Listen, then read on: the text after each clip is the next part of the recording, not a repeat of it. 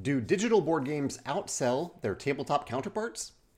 I was recently asked about a rumor that the digital version of Ticket to Ride has outsold the, the tabletop version by two or three times.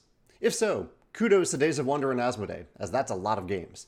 The Ticket to Ride box advertises copies sold in the millions, so that would put digital sales in the tens of millions if the rumor is true. It made me curious how our digital sales compare to tabletop sales. We license several of our games to digital developers, and I reached out to them to get the latest numbers. Before I share those numbers, I want to be perfectly clear in saying that our goal in enabling the creation of digital versions of our games isn't revenue. Rather, it's the following. Number one, digital ports can allow can help people learn the game more easily than reading a rulebook. Number two, digital ports allow people to play a game a lot more often than the tabletop version because it's faster and easier to set up. Number three, digital ports help people play with friends and strangers around the world. Number four, digital ports invite people to a world they may not otherwise experience if they don't play tabletop games. And number five, digital ports allow for easier data collection and analysis. I'll return to those motivations in a moment, but I just wanted to clarify those goals up front. Here are units sold to date for our primary full AI digital games, along with units in print of the tabletop versions of these games. Viticulture from Digidiced. From Steam, we've sold 2,468 copies iOS 16,539 copies, and Android 1,725 copies. This is a total, and maybe I'll just do the totals as I'm reading this out loud. The totals for Viticulture, we've sold a little over 23,000 digital copies, or at least Digidiced has sold over 23,000 digital copies, and Stonemaier Games has sold over 230,000 tabletop copies of the game. For Charterstone from Acram Digital, uh, the total sold digital from Akron, Acram is close to 38,000, and the total tabletop is just a little over 97,000.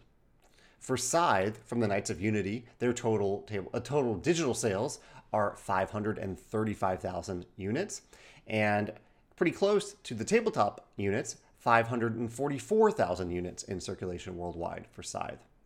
And last, for Wingspan, the digital publisher of which is Monster Couch, Monster Couch has sold 674,000 copies of Wingspan, which is quite a few. Um, and we have sold around 1.7 million units of the uh, tabletop version.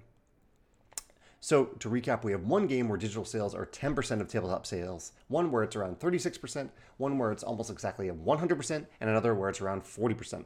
Definitely no games where digital sales are outselling or significantly outselling tabletop games.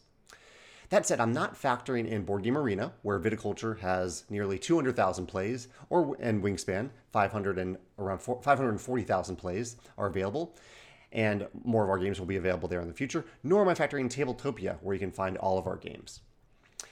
As a gamer, I now host two regular game nights on alternating weeks, one in person and one virtual.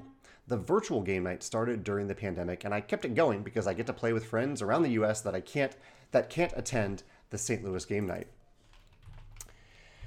This virtual game night has made me better appreciate digital games, yet it's also made me realize that the availability of digital versions has rarely, if ever, inspired a tabletop purchase for me. Our 2022 demographic survey indicates that I'm not alone in this. Only around 5% of people said that they've bought many tabletop games as a result of playing the digital version. That's totally fine. As I mentioned above, there are many reasons for, table, for a tabletop game to be published digitally, but I'm no longer convinced that one of those reasons is to help sell tabletop games.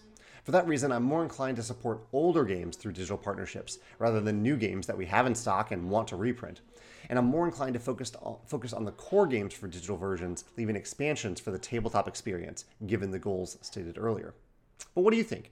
Do you play digital board game, digital board games, and tabletop and digital digital board games and tabletop games for different reasons? How is your buying behavior influenced by the existence or usage of digital ports?